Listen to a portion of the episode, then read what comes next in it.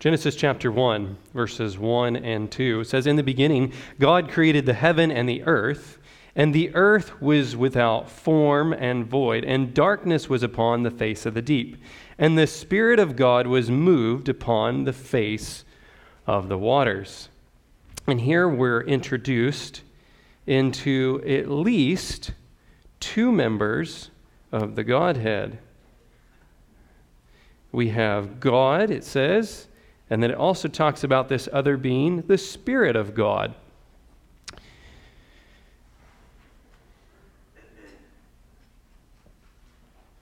Now things are going crazy. And I'm not sure even what's happening on my end. Oh, this is so much fun.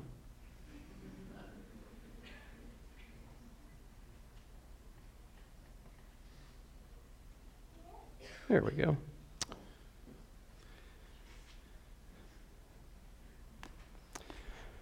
All right. Now, many people when they when they think of the term Trinity, they think Godhead because after all, many of you probably know the word Trinity is not used in the Bible at all. You won't find it anywhere. You can look all over the place, you won't find the word. There's no Trinity. However, you will find the term Godhead. And Godhead is used three times in the Bible. There are three different scriptures. if you want to write them down, we're not going to go to them, but you can look in Acts chapter 17, verse 29. You can look in Romans 1:20 and Colossians 2:9 and you'll see that those three verses talk about this idea of the Godhead. But just because a term is not used in the Bible doesn't mean that we throw it out and say, "Well, you want the, you want this? Okay. You're going to handicap me, but we'll, uh, we'll see what we can do. Just because a term is not used in the Bible does not mean that we throw it out. Can you think of any examples? I know I can think of one right off the top of my head. How about you? Can you think of one? Evangelism. Evangelism? Okay. What about, that's good. What about the term millennium? Right? Bible never says millennium anywhere, and yet it talks about this concept of a thousand years. And so the concept is clearly there, even though, um, even though it doesn't use a particular term or word. Did we manage to get this working? Awesome. So much better. It was unlinked. How these things get unlinked when they're linked, I do not know. Spiritual warfare. Yeah. So let's let's move on. Um, we're going to go just a few verses down. We're going to go to Genesis chapter 1 and verse 26. And here we see um, God speaking, and, and God said, Let us make man in our image, after our likeness and let them have dominion over the fish of the sea, over the fowl of the air, over the cattle, over all the earth, over every creeping thing that creeps upon the earth. So God is here, and it seems like God is here in some kind of collaborative committee, right? Because he's saying, let us do something. What is that something? He says, well, make man in our image. So here you, you see a very pluralistic uh, view of God, God using plural terms to describe himself. Well, where else do we see this? We see this in Genesis 3:22. If you want to turn maybe a page or so in your Bible, you'll see in Genesis 3:22 it says and the Lord God said, behold, the man is become as one of who? One of us, to know good and evil. And now, lest he put forth his hand and take also of the tree of life and eat and live forever. The word for God here is Elohim in the Hebrew. This is a plural noun, and it's used more than 2,700 times in the Old Testament. So that means that the inspired authors, when they use that term, they chose to use it about 10 times more than the singular form of God in the Old Testament. Just pretty astounding.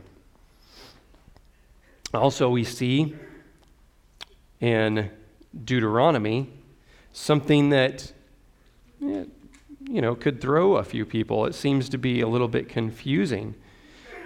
This is the Shema, the Shema. I'm not exactly sure how you pronounce it because I've never had Hebrew.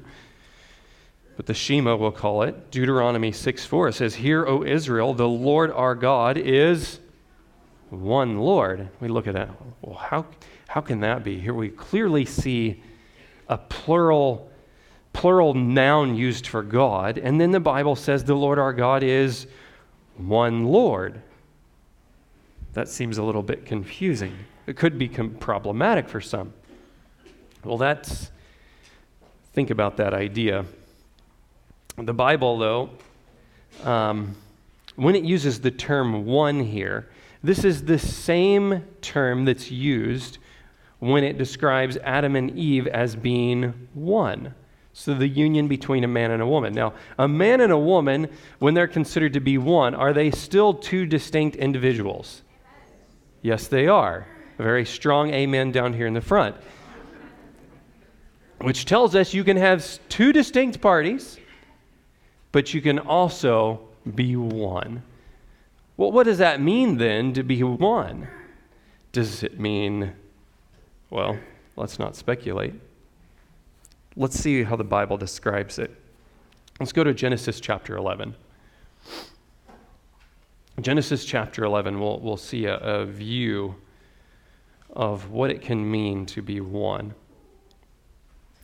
Genesis chapter 11, we'll start with verse 1 here. It says, And the whole earth was of one language and of one speech. So, this is the chapter that um, is talking about the Tower of Babel, right? This is post the flood. Man has got together and they've decided we have got to do something because we certainly do not want to be uh, experience a flood again. So let's put our heads together and figure out what we can do.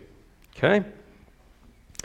And so when we get down to, let's see, verse 4, it says, And they said, Go to, let us build a city and a tower whose top may reach into heaven, and let us make a name that lest we be scattered abroad from the face of the whole earth.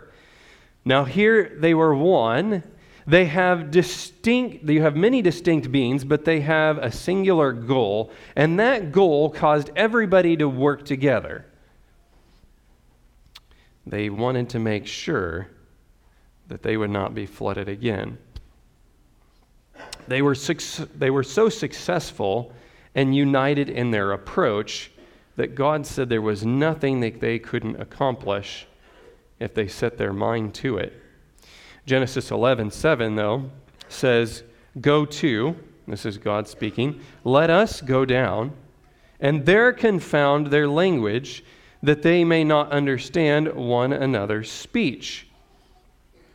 And so, God, even though uh, he's, he's seen these people, they've come together as one, and they have this united purpose. God also says, I have a united purpose. I'm going to present a united front and we are going to go down and confound the language and stop this business of man not trusting God. Perhaps the clearest verse in the Old Testament on this concept of the Trinity, I believe, is in Isaiah 48. So if you turn in your Bible to Isaiah 48, we'll go to verses 16 and 17, is what we'll read. Isaiah 48. We're going to look at verses 16 and 17. Verse 16 says, Come you near to me, hear ye this. I have not spoken in secret from the beginning. From the time that it was, there am I. And now the Lord God and his Spirit has sent me. See, in verse 16, God the Son is speaking. He identifies the Father, who is the sovereign Lord, and his Spirit as being the ones who sent him. Verse 17 goes on. It says, Thus says the Lord, your Redeemer, the Holy One of Israel I am the Lord your God, which teaches you to profit, which leads you by the way that you should go. And so in verse 17, the Son is clearly spoken of as this Lord. And these verses identify three distinct persons who are God without denying the fact that they are only one, without denying the fact that there is only one God. Now,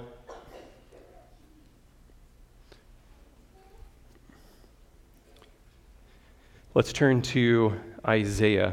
The Old Testament, when you read through it, looking at it through this, this glass of the Trinity or the Godhead, the Old Testament is, could we say, not as not as intensely clear as the New Testament. There are many more what we would call allusions to the Trinity in the Old Testament versus the New Testament. So we're kind of building. We're looking at what the Trinity looks like in the, the Old Testament. And then when we get to the New Testament, I believe the Bible makes it even more clear. So Isaiah chapter 6, 1 through 8. Here, Isaiah sees a picture of heaven. He's awed by what he sees, and he notes some angels um, talking. Well, they're, they're, they're, or you might say singing, declaring. Isaiah chapter 6, 1 through 8, and I believe it's verse 4. I'm not quite there myself, so I'm going to give myself a second. It says,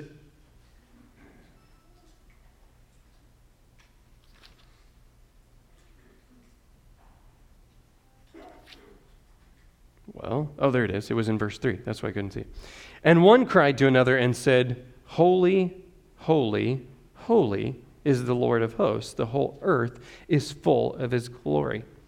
And here we have a subtle allusion to the Trinity once again when he says, Holy, holy, holy. And then God asks this question, and he says, speaking to Isaiah, Who will go for us? Once again, who will go for us? All right, let's look at the Trinity in the New Testament.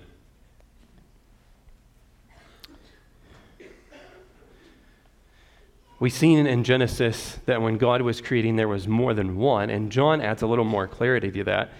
In John chapter 1, verses 1 through 4, it says, In the beginning was the Word, and the Word was with God, and the Word was God. In the beginning, or in the, the same was in the beginning with God, and all things were made by Him, and without Him, how much was made? nothing was made that was made. In him was life, and the life was the light of men. So, when we look at that verse, and we, we compare it with Genesis, and Genesis chapter 1 introduces God as a creator God. Who was that creator God according to John? It was Jesus, right? And then we have we have also from Genesis chapter 1, we know that the Spirit was there. But John chapter 1 also says that uh, the Word was with God, which clearly shows us that in the beginning, at the creation, there was that third person, right? There was God the Father, where there was God the Son, and there was God the Spirit. Matthew chapter 3, verse 16, it becomes even more clear as we see three distinct beings. It says, and Jesus, when he was baptized, went up straightway out of the water. And lo, the heavens were opened unto him, and he saw the Spirit of God descending like a dove and lighting upon him. If we continue, verse 17 And lo, a voice from heaven saying, This is my beloved Son, in whom I am well pleased. Then Jesus was led up of the Spirit into the wilderness to be tempted of the devil. I think it's clear from reading that the voice from heaven is not the Son. Can we agree on that? And the voice from heaven is not the Spirit. Can we agree on that? Yes. Clearly, there are three distinct beings of the Godhead in that verse, in those verses. We also see this in Matthew chapter 28 when Jesus is giving the disciples their commission. Matthew chapter 28, if you want to turn there. And we're going to look at verses 18 and 19. It says, Go you therefore and teach all nations, baptizing them in the name of who? The Father, and of the Son, and of the Holy Ghost, teaching them to observe all things whatsoever I've commanded you And lo, I'm with you always, even to the end of the world, right? Very clear, right? There is a Father, there is a Son, and there is a Holy Spirit. Doesn't get much more clear than that. Um, when I see this and I see them all being named, it kind of makes me think of just names in general. You know, if I have my friend Eddie, I say, hey, this is my friend Eddie over here. You know, he clearly has an identity, he has a name. And I say, well, this is my friend John. You know, you would know, okay, John, he's that guy standing over there next to you. He's your friend John. You know, he has a name. And then I say, this is my friend Chris. But I say, but he's, um, well, we're just not sure what he is, right? But we've given Chris a name. It doesn't really make sense, right? I mean, it's a person, it has an identity. We've given, it, we've given this being a name. It's not just some ethereal thing that is just kind of out there, right? And so here we see the, all three being named in Scripture very distinctly, yet very separately. Whoops. Get myself in trouble here. In 1 Corinthians chapter 12, here we see them all working on behalf of man. It says there are diversities of gifts, but the same what? The same Spirit. A couple people are awake. There are differences of ministries, but the same Lord. Lord. At least one person is strongly awake. And there are diversities of activities, but it is the same who? God who works in all, all working on behalf of man. Three agencies together presenting a united front. 1 Peter chapter 1 and verse 2. We see this as well. I'm trying to use my Bible in hand instead of relying so much on the technology, but it is faster, admittedly. It says, elect according to the foreknowledge of God the Father through sanctification of the Spirit to obedience and sprinkling of the blood of Jesus Christ. Grace to you and peace be multiplied. Each member of the Godhead has had a distinct and important role in God's plan of salvation for man.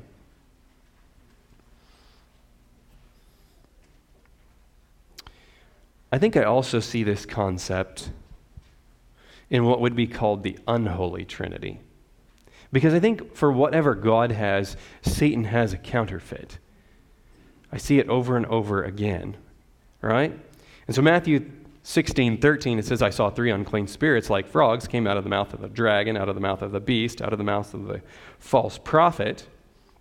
And I look at that and I say, you know, hmm, it's interesting because the dragon works through the mother, church, not the father, right? It, the dragon uh, works through the daughter churches, not the son.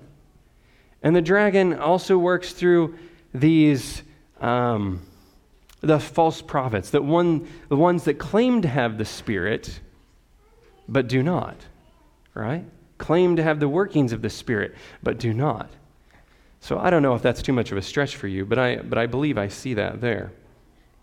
The unholy Trinity counterfeiting what God has in place.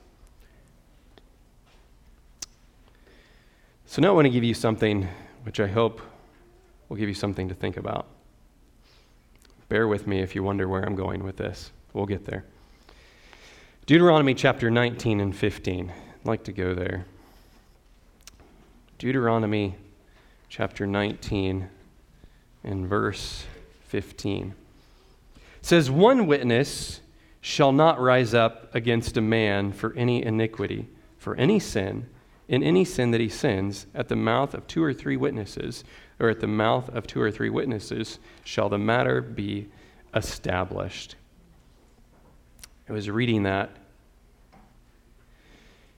and I said, hmm, I wonder, in the condemnation of Lucifer, could it be that God said, I can condemn sin, not simply because I'm God, but, sim- but because I have established this in the mouth of two or three witnesses. In other words, God is, is so just and so fair, He's not just doing something arbitrarily. He's saying, I can do this because there are two others that agree with me that this is a violation of the law.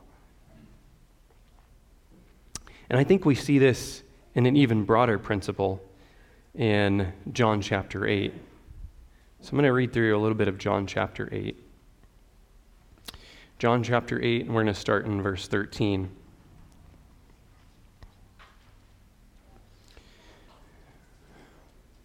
Can tell I'm not used to this Bible. John chapter 8, starting with verse 13, it says, The Pharisees therefore said to him, You bear record of yourself. Your record, they said, is not true. Jesus answered and said to them, Though I bear record of myself, yet my record is true, for I know from where I came and where I go, but you cannot tell where I came from and where I go. You judge after the flesh, I judge no man, and yet if I judge, my judgment is true, for I am not alone, but I and the Father that sent me. It is also written in your law that the testimony of two men are true. So the testimony of two men establishes the truth. Jesus could bear record that there was at least one other which testified that he was true. Let's take this a step further. Let's say that could it be that to establish truth, you have to have at least one more? And God says, I'm not going to just say something is true because I say so. I'm saying something is true because there are others that will back me up on it. And I think about today's world and how many things have become true because I want them to be true or because I declare them to be true, because, because I said so, or that's my worldview, or whatever. But I look at this verse and I say, hmm, I wonder, could it be that maybe God is not a postmodern?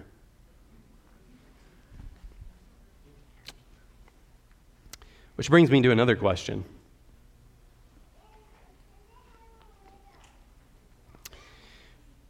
John 15, 13 says, Greater love has no man than this, than a man lay down his life for his friends. Can you have the greatest amount of love without another to bestow it upon?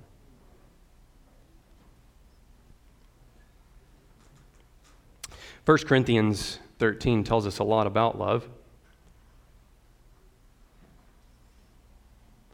It tells us it's patient, And it tells us it's kind. And I have no idea if this thing is ever going to catch up. It might. But I'm just going to read it.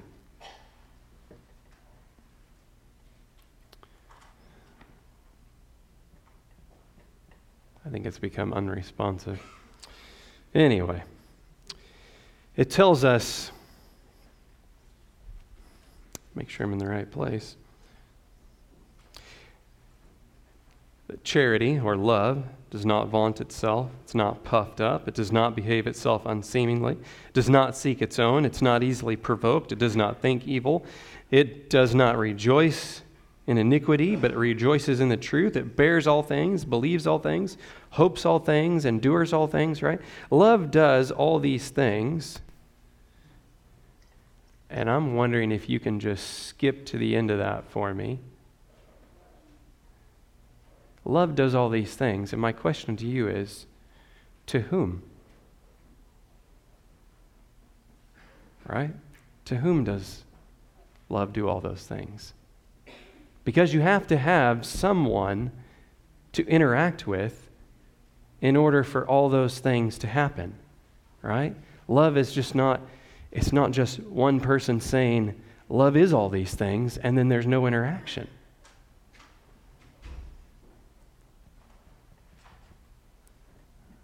We need to get. Can we skip to the end of this? No, we can't. I'm the only one that can control this. Unfortunately. at this moment. Let's see.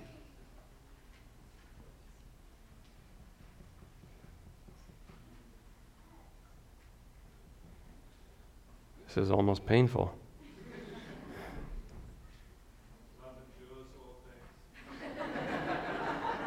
Um, hopefully today it does. Hopefully today it does. Let me try something. Yeah? We got that. Got a connection?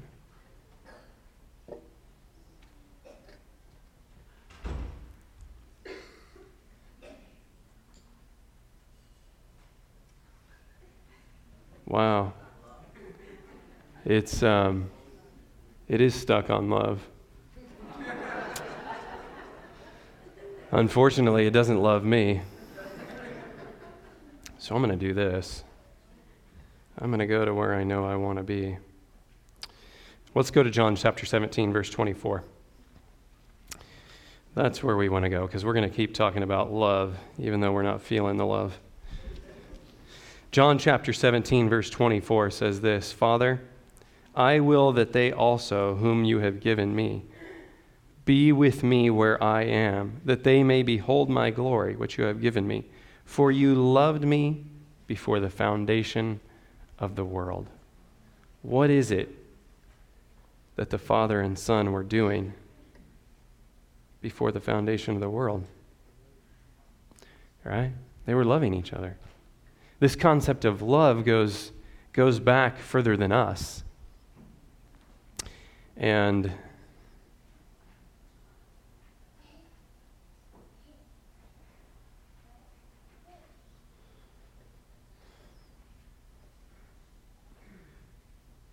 The word here for love, just as in the previous verse, is agape love. You've probably heard that term before. Um, it's considered the highest form of love, at least as far as the Greek language goes. And it's the love that um, we would want to uh, strive for, right, as Christians.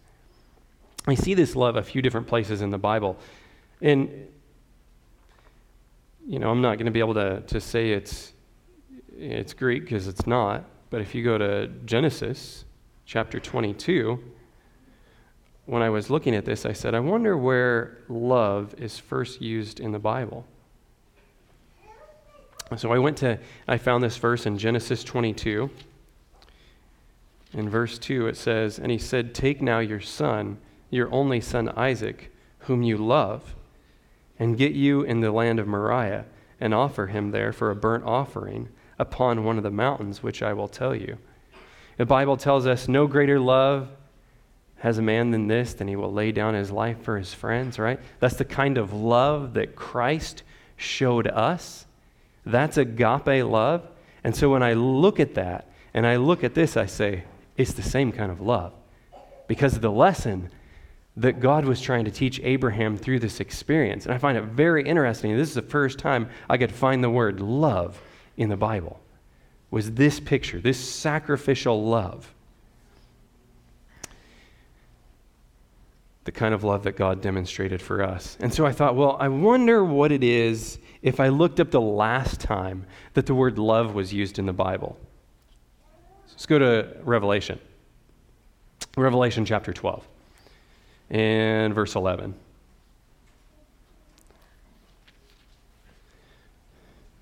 Visuals are overrated anyway, right? You need word pictures. Says, And they overcame him by the blood of the Lamb and by the word of their testimony, and they love not their lives to the death. Also, agape love, right? Right here, agape love.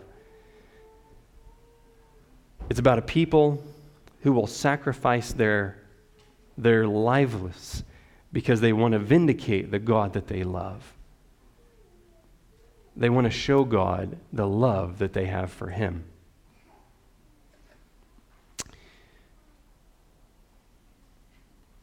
And it's the kind of love that Jesus asks us to have toward each other.